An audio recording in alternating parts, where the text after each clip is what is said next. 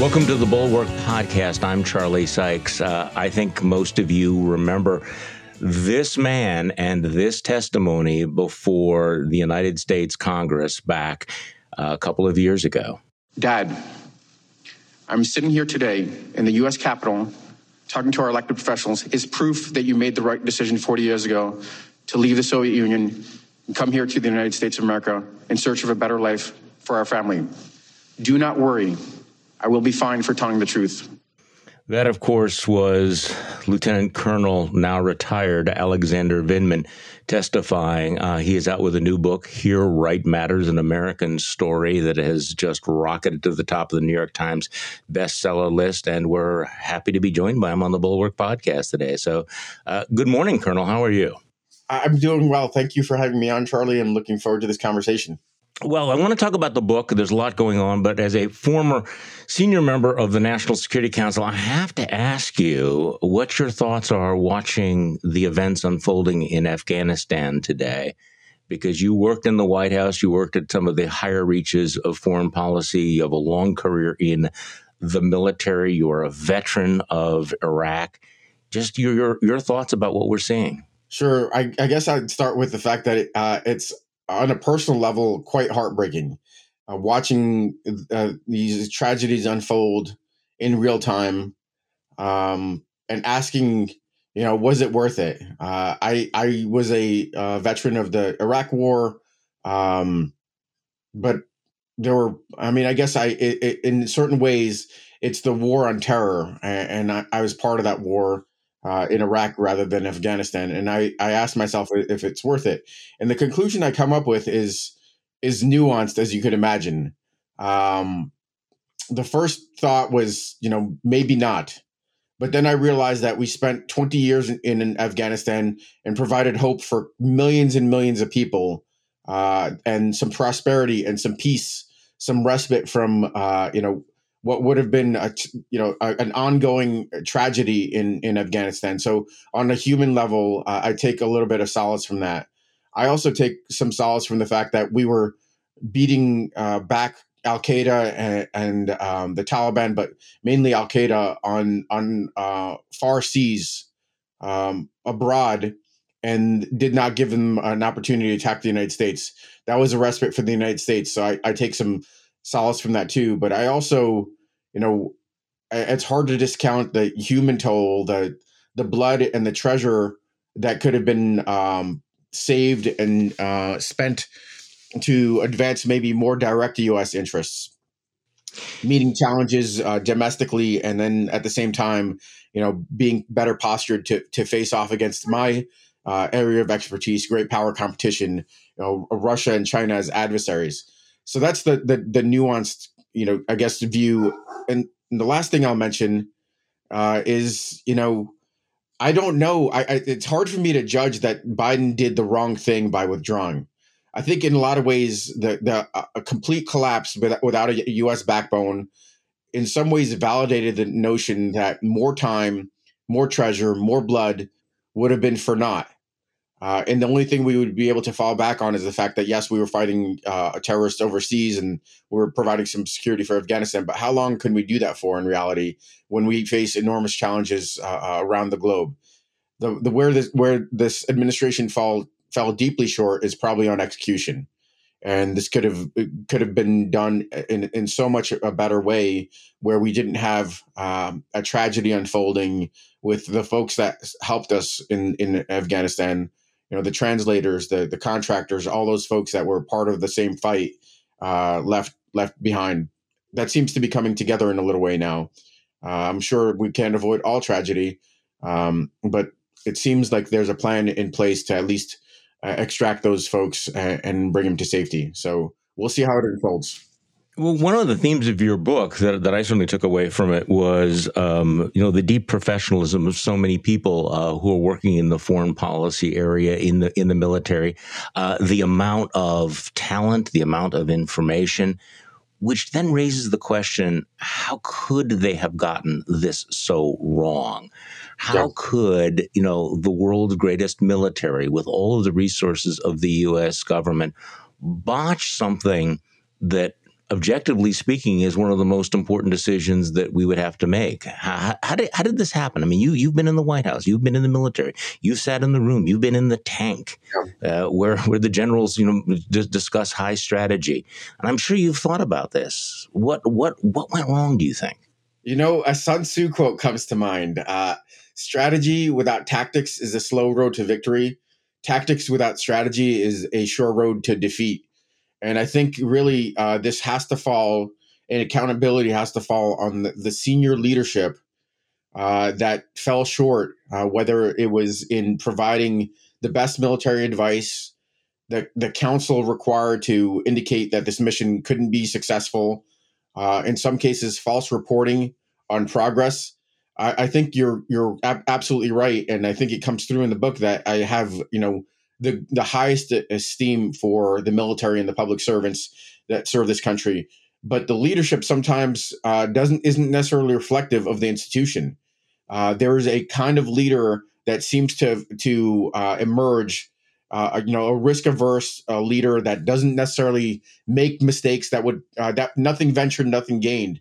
You know, a, a leader that potentially, you know, sees an opportunity to kind of take a middle ground uh, and not, you know, not not kind of a risk career, risk post post military, post government uh, prospects, and offer the the frank counsel that's required. And I think for me, hmm. it's hard to understand because I think you could tell, you know, from reading the book, from from my testimony, and from the fact that I've been dragged into the public, is that I've never been really you know fearful of that i've been try i've tried to do it in a savvy manner respectful manner but if something mm-hmm. needed to be said uh, i would i would say it and i don't know if that's reflected in the the you know senior most echelons of, of the officer corps and folks that i know and worked with uh, it's a it's a it's a really hard judgment but somewhere somewhere along the way we need to be introspective about our shortfalls and ensure you know we don't let this happen again uh, when the stakes are even higher potentially. So you, uh, I want to play for you a soundbite because um, you're you're a serious man in a country that sometimes seems to be uh, that feels quite unserious. That uh, sometimes we're dealing with uh, with high public policy, but uh, the reality is the decisions are made by petty politicians and by by voters and commentators who have their own ag- agendas. And I, I, just have to throw this in before we get before we before we go back into uh, in, into what happened with with the president in Ukraine and in impeachment. I don't know whether uh, many people caught uh, Sean Hannity last night. Uh, I think this must have been on his radio show. He's talking about Afghanistan and this may be the single worst juxtaposition ever, including the worst product placement ever. Let's play Sean Hannity last night. How would you like to be in Kabul today as an American and you can't get to the airport? Where are you thinking your life is headed? If you're one of those family members, I bet you're not sleeping. I, I don't even think my pillow can do it. MyPillow.com. That's where I go. I fall asleep faster. I stay asleep longer. What? No. There's going to be a lot of sleepless nights for so many of our fellow Americans. We got to get them home. So he's wow. talking about people fearing for their lives in Kabul, and he works in a My Pillow guy ad. Alex, Damn. you can't make this stuff up. You know. Uh, yeah. I don't know. I mean, I, I think Hannity's uh, uh, ratings have been falling anyway, right? He's in certain ways uh, less competent and um, uh, le- I don't know, less radical. I don't know that, that whole group of Hannity. Um, uh, what's her face? Um, Laura Ingraham. Hmm. Yeah, Laura Ingraham and Tucker Carlson. I mean, they're pretty. They're pretty uh, sorry bunch. Well, I want to talk about that, what their role in, in your story is as well. Um, so let, us let's, let's start. Let, us go to to the book because the the, the book is uh, it, has it, got several different layers. It is an um, quintessential American immigrant story. You describe coming here when you were four years old from the Soviet Union. It's a story of your military career. And for people who, who don't know, who think you just came out of uh, nowhere, uh, you'd been on a 20, you had a 20 year uh, career where your rise was, I think it's fair to say, uh, meteoric. Uh, you, you'd you know, served overseas in Korea uh, in the Iraq War, where you were awarded a Purple Heart after being wounded in action. You were a military attache in Moscow in Ukraine, and then you find yourself in the in the NSC. And so let's get right into this because this all uh, centers around the July 25th.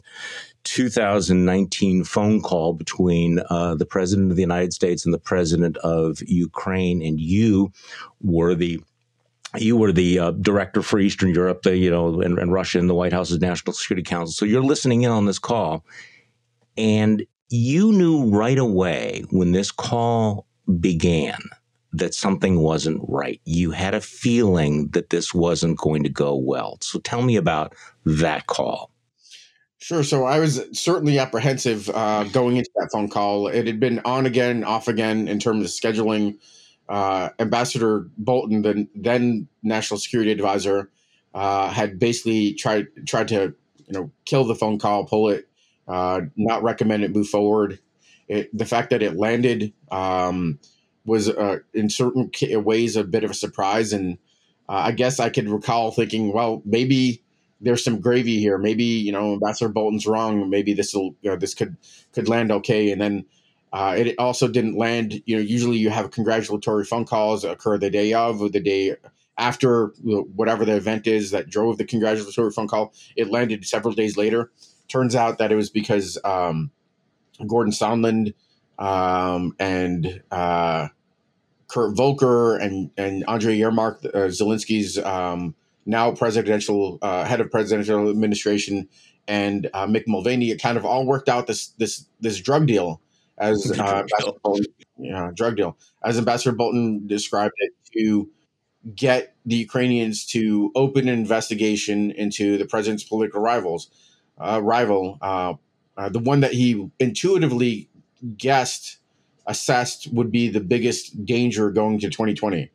Uh, so I guess you, you could, that's to, to Donald Trump's credit that, that he saw the danger early and then uh, initiated a you know continuing enterprise for the subsequent you know year and a half, two years to uh, to steal an, ele- an election. He was the one that tried to steal it, and I felt it in my bones immediately. I mean, I heard the tone from uh, President Trump, and it wasn't anything like the first one where he's kind of a little bit, you know, uh, he, he was peppy and and hap- happy. He was low energy on this phone call, and I thought, okay, well, at minimum at first hearing just the tone that we weren't going to be able to bring this relationship uh, to where we where I thought uh, we could be adding uh, aiding U.S. national security interests. Uh, but as the phone call uh, continued, it went from you know uh, not helping U.S. national security interests to actively undermining U.S. national security interests, and the president articulating a plan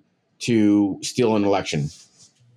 You uh, afterwards, you walk into your brother's office and you said, you know, if this ever gets out, the president is going to be impeached. So, I mean, at the at the moment, hearing the president say, you know, but uh, you know, you you can do us a favor. Um, it hit you as you heard him say that that this was potentially a big deal.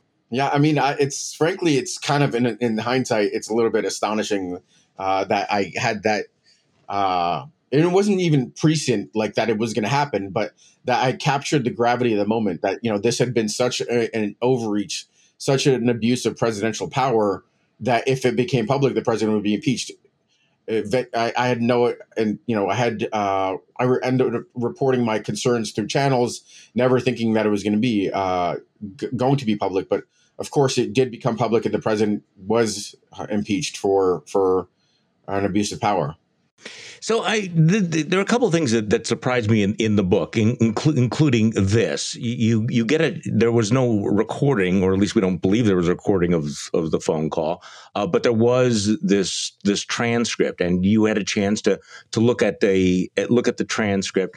And you said at at that point, I had no idea, of course, that the transcript could one day be made public. But I can say now that the version that was released was not fully accurate. Right. So, do we really still not know exactly what President, former President Trump said to the president of Ukraine? I mean, I know what was said, uh, and it's in the in the congressional record. Uh, what was said, um, and it's possible, like the actual, you know, r- revisions to the transcript are, are, somewhere in president presidential records. Really, it's important to understand that you know there is no uh, recording of the call. I think my understanding is that after Watergate, they stopped, they halted recordings, and what you do have is kind of like a real time transcript that comes through, and um, it's not entirely 100% accurate in, in, any case. And in this case, it was particularly important that it was. And um, you know, w- one of the reasons I take I took co- copious notes in my my own personal notebook is that I could make sure I could uh, uh to make the corrections that were missed in in the you know the transcript as it was being taken down. So I, I attempted to include a couple of key omissions, including this reference to Burisma, because what that to me indicated was that you know Zelensky was prepped. He knew exactly what he would have to deliver on. You know, an investigation with wrongdoing per, uh, pertaining to Burisma, this firm that Hunter Biden, you know, was uh, was on the board of, uh, in exchange for a White House meeting and then a, a release of whole, uh, release of um, military aid.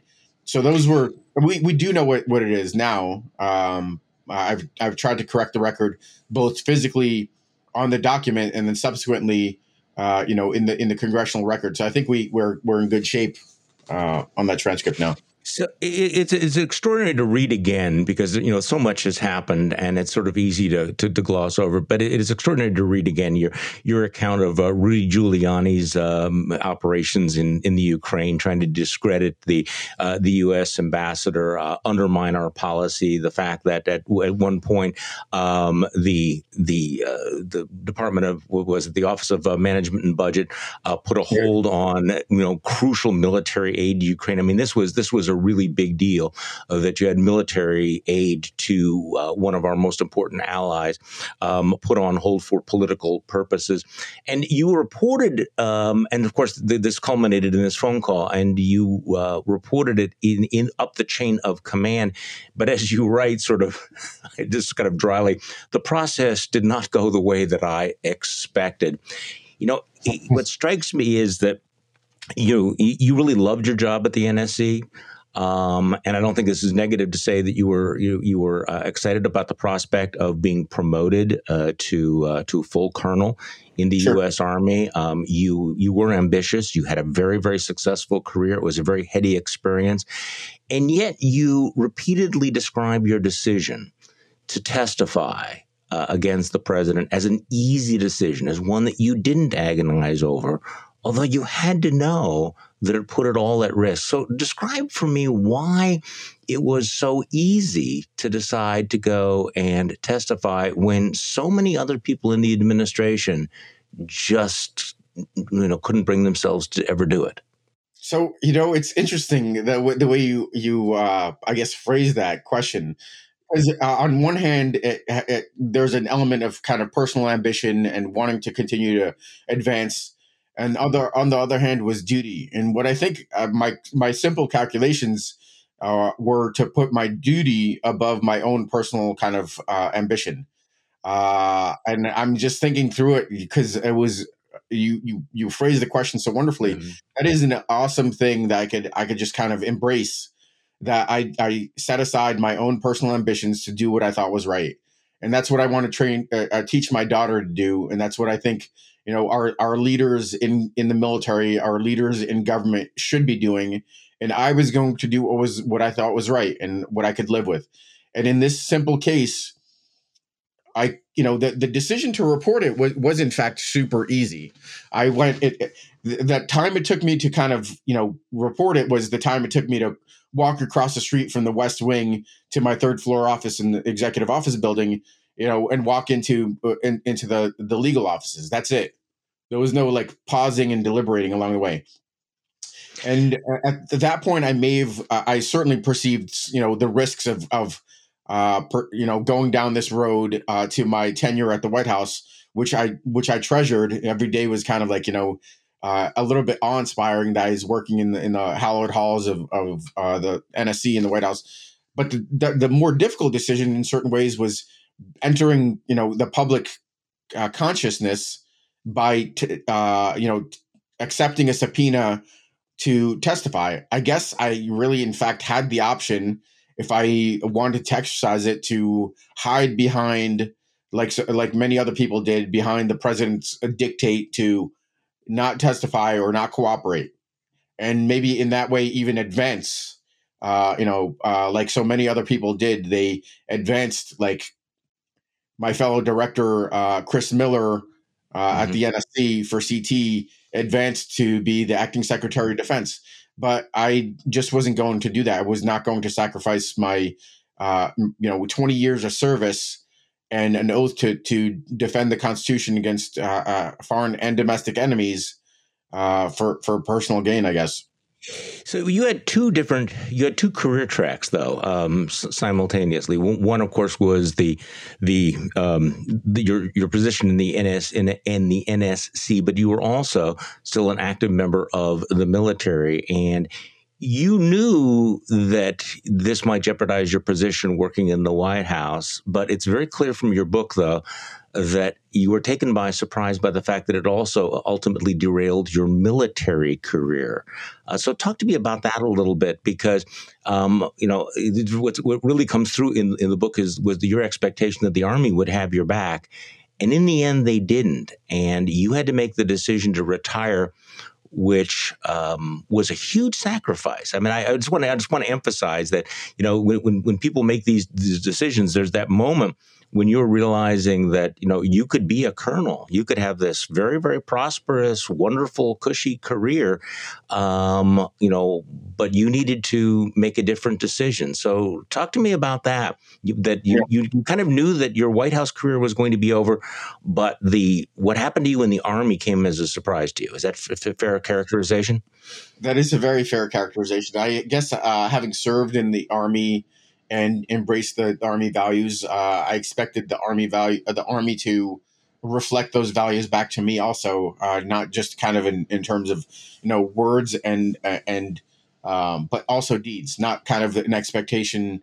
There, there was a clear expectation that the army should also live up to the same values that they expect of their their officers and their soldiers, and um, this is clearly an area where I think the Army fell short, n- not just to, to my detriment, not just to kind of the, the detriment of like good order and discipline in in the military.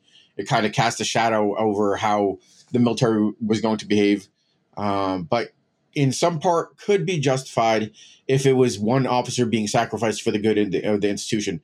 But I think that's that's that proved hollow in that the president perceived a weakness. You know, the, the uh, Army and the Department of Defense buckled. He proceeded to parade uh, senior military officers and defense officials out, you know, to uh, after protests were suppressed in the summer of 2020 after George Floyd was murdered.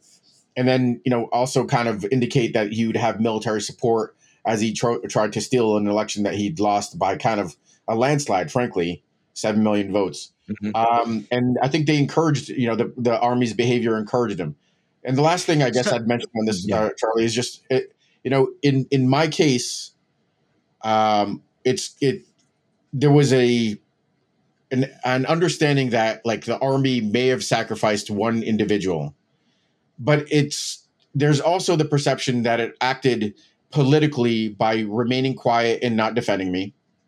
So this whole idea of being remaining apolitical is, I think, it uh, proves a little bit hollow and at the same time you have guys like Charlie Flynn who's who has is an supposed uh, I don't know him but uh, by all accounts an exceptional officer that was elevated to potentially ingratiate uh, with the, the Trump administration because his brother is Michael Flynn, uh, President Trump's general, while my twin brother, you know, and I were were marginalized, and you know, my twin brother continues to kind of face that stigma, having less than the kind of the most prestigious assignments, kind of put, being put out to pasture.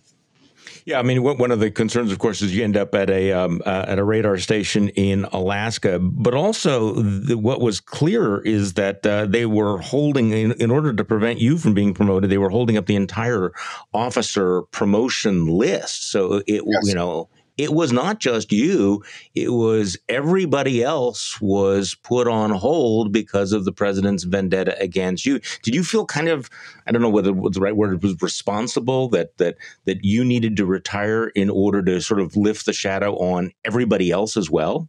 Yes. In part that's that is in fact true. I I had every reason to believe that um, as long as my name was on this list, as long as I was um, you know, uh, on active duty, intending to to maintain a military career, the, this list wasn't going to be uh, wasn't going to move forward. It was delayed for months, and now you know there there there have been some officials that said, "Oh, that's COVID" or some other reason, but it the timing is just too convenient. I submitted my retirement paperwork on Wednesday. This this process takes a year. People initiate their retirement a year in advance. Just getting the orders takes months, six months, and they processed it in two days. Once I had my retirement orders, the list came out. That is just too convenient. they, were, they were really anxious to get you out the door. Yeah, I mean, well, they were anxious to get me out the door, uh, out of their hair. Uh, you know, uh, no longer casting a shadow over over the military, and moving this list forward uh, with you know hundreds of people that were on it and many hundreds more that weren't on it, but we're trying to figure out what the disposition of their career was. In that same week, I learned, um, you know, that was the subject of an of a investigation by the DODIG based on, uh, you know, a completely fraudulent six point memo that indicated supposed wrongdoing, all con- entirely specious. And then uh, that, you know, the, the chief of staff, Mark Meadows, had called in the secretary of the army and secretary of the defense uh, of defense and berated them for, you know, considering having my name on the list. Amazing. Okay, let's go back to your testimony. That uh, soundbite we played at the beginning of the podcast, where you're addressing your your father. Um, I guess I had not been aware of how fraught that particular issue was for you. In the book, you describe a scene, a family scene, uh, took place during a car ride. You describe it as uh, that was a tough uh, car ride. Uh, because your father, uh, who had immigrated here from the Soviet Union, uh, really did not want you to testify. In fact, was rather adamant about it. I'll just read you the, the paragraph you write. My dad suddenly began arguing with me. I must, at all costs, he insisted, avoid testifying against the president. His anxiety blew up, and soon he was yelling, Support the president. My dad demanded, Do whatever the president wants. Uh, he thought you were taking an uncalculated risk, that you're acting on impulse, placing yourself in a danger you didn't understand.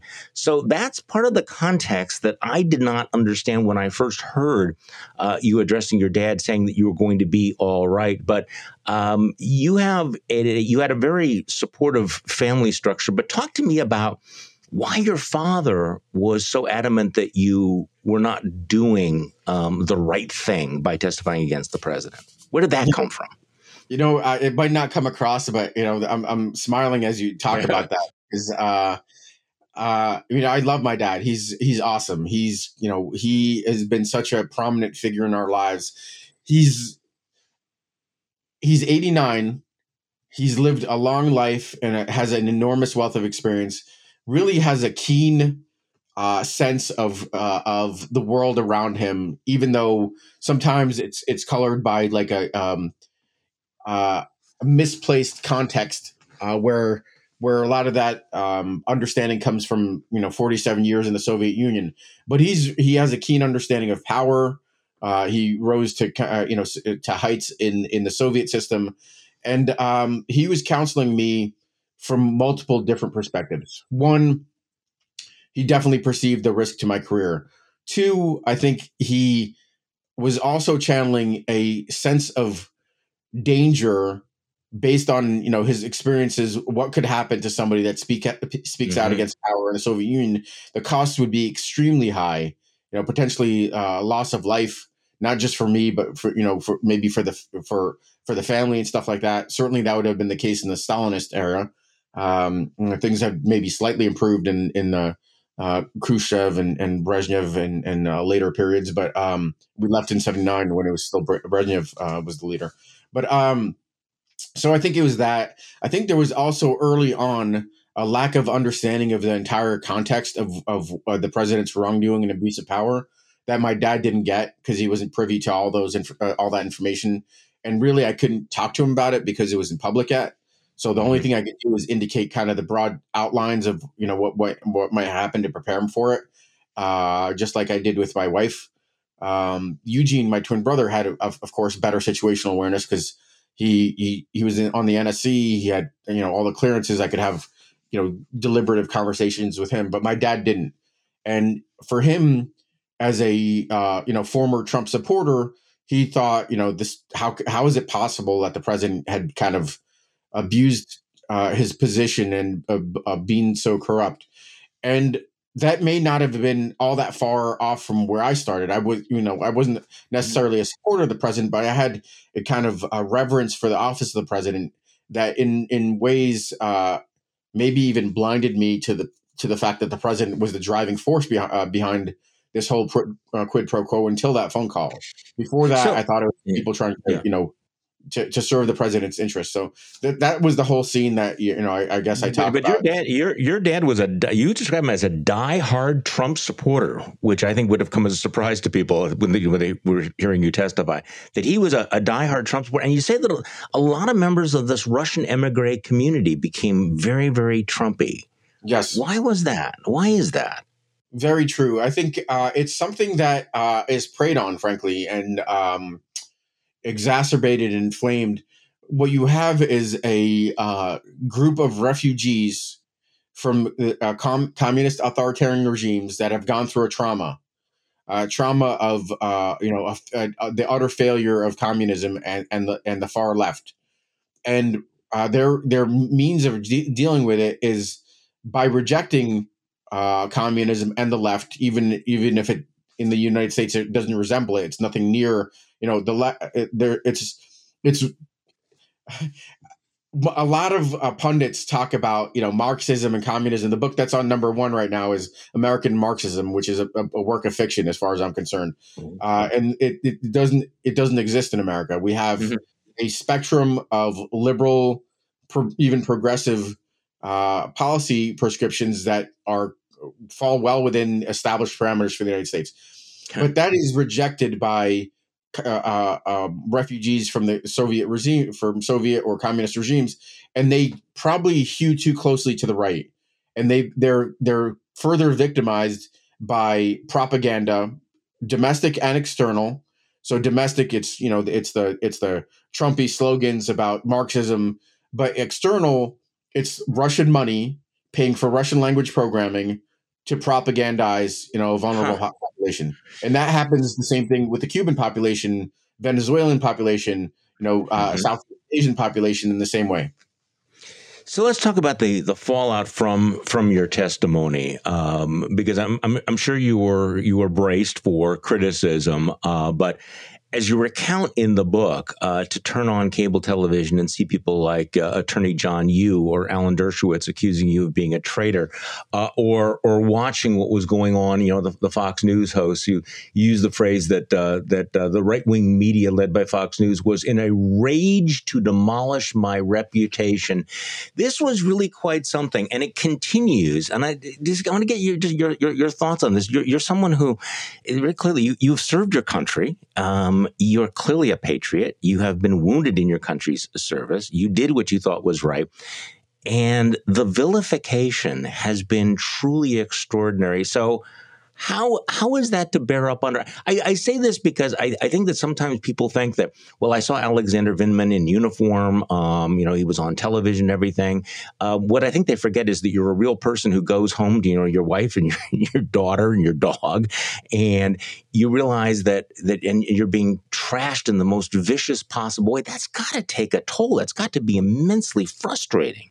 Well, I you know I tended to be somewhat uh, kind of analytical and thoughtful, and what I focused on is you know I I could relatively quickly discount these these you know uh, nut nutty pundits that are looking to you know attack me to for for ratings, but the the second and third order effects of that included uh, magnifying criticism from the American public and uh, you know putting putting my family and myself in in some sort of danger because that um you know that would would generate uh um you know threat threats frankly to be speak. But i also assessed that this was the tipping point for me no longer being able to to do my job and and, and serve successfully overseas because you have to remember i'm in a very trusted position and um I, i'm serving in hostile environments in russia and part of the calculation for for them and their security services is this person vulnerable is there an approach that we could make to kind of compromise this individual?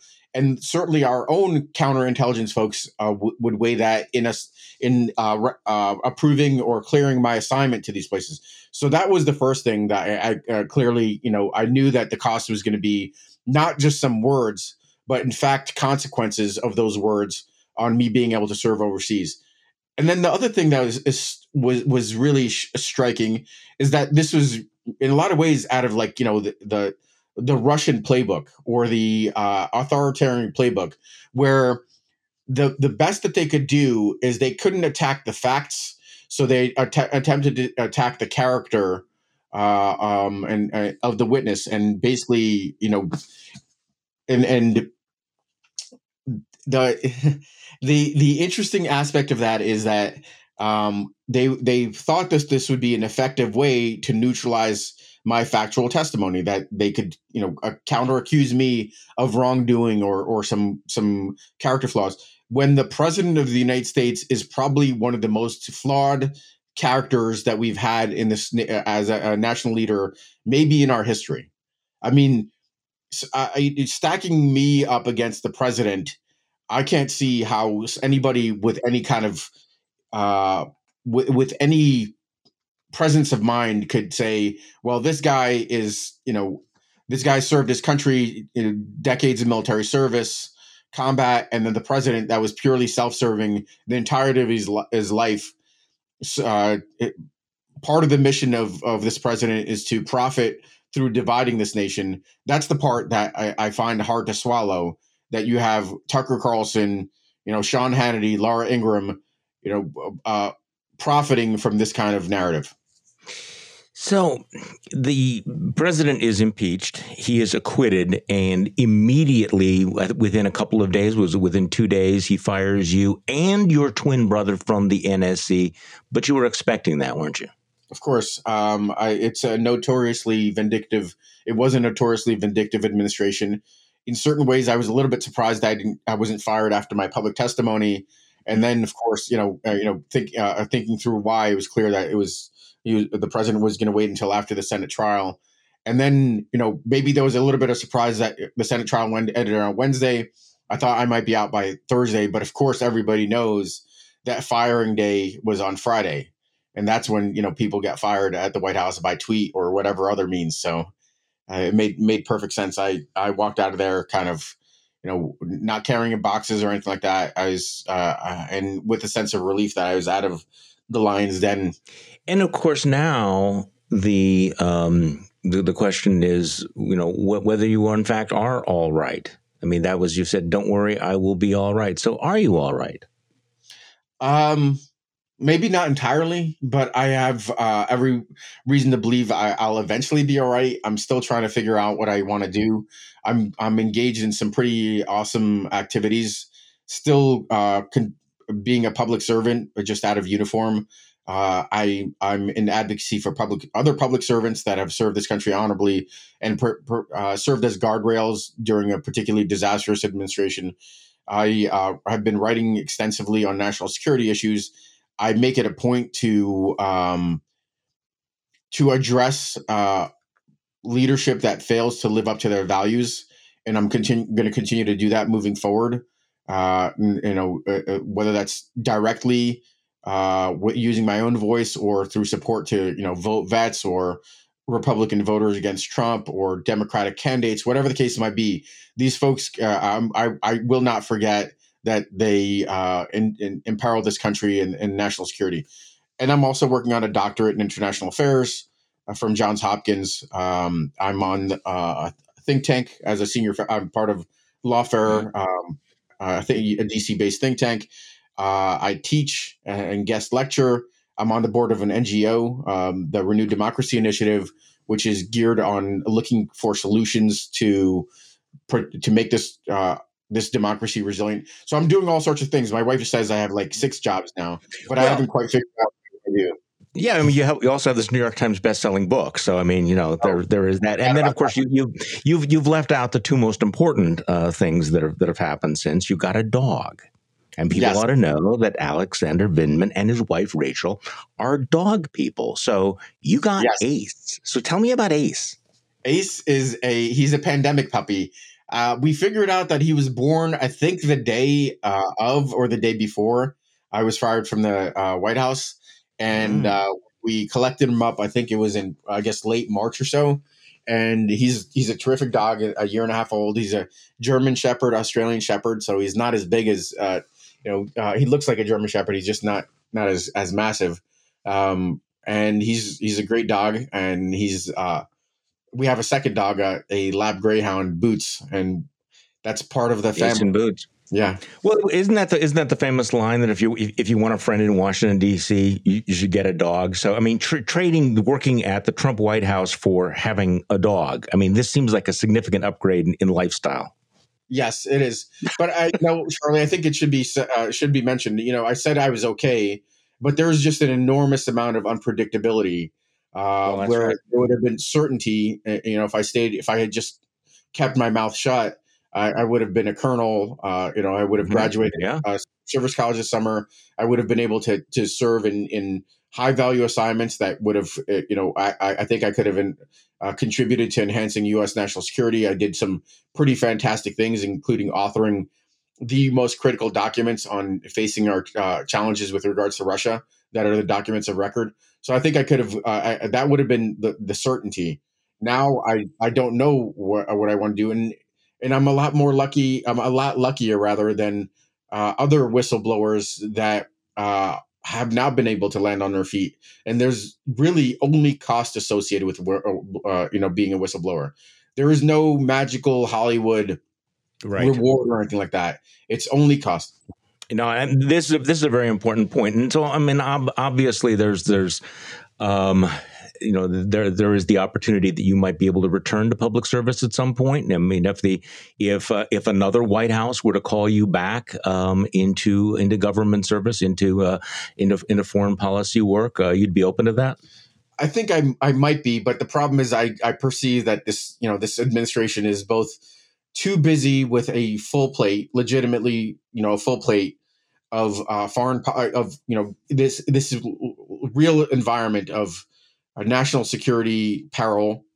Uh, it has to it hasn't adequately addressed uh, the the misdeeds of the past four years, so they still have you know where they're falling short on accountability. So that's two major major items.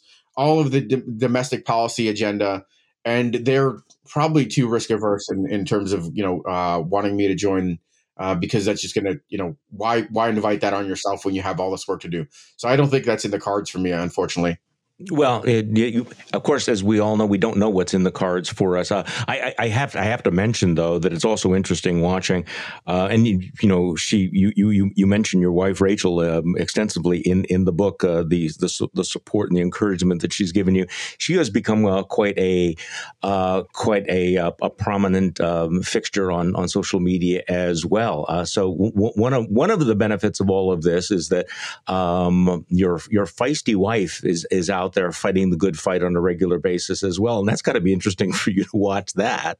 it, it is. She's uh, you know, I I initially said that she um she was made for Twitter, but frankly, I think Twitter was made for her. Um, and it's pretty pretty awesome the way she is. She's used both of us to a certain extent, but we way we've used our voices to kind of uh, ad- advocate for the things that are important to us. You know, accountability being one of the most critical uh, areas. We we have a pretty darn good family life, even with the unpredictability, which has been nerve wracking for both of us. Uh, we have a wonderful daughter.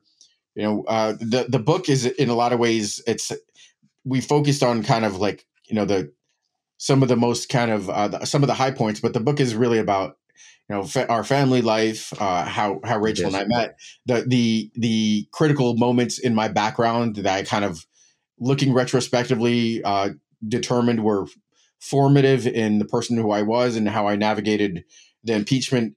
That's really you know what what uh, it's about. It's it's in a lot of ways a very kind of uplifting story.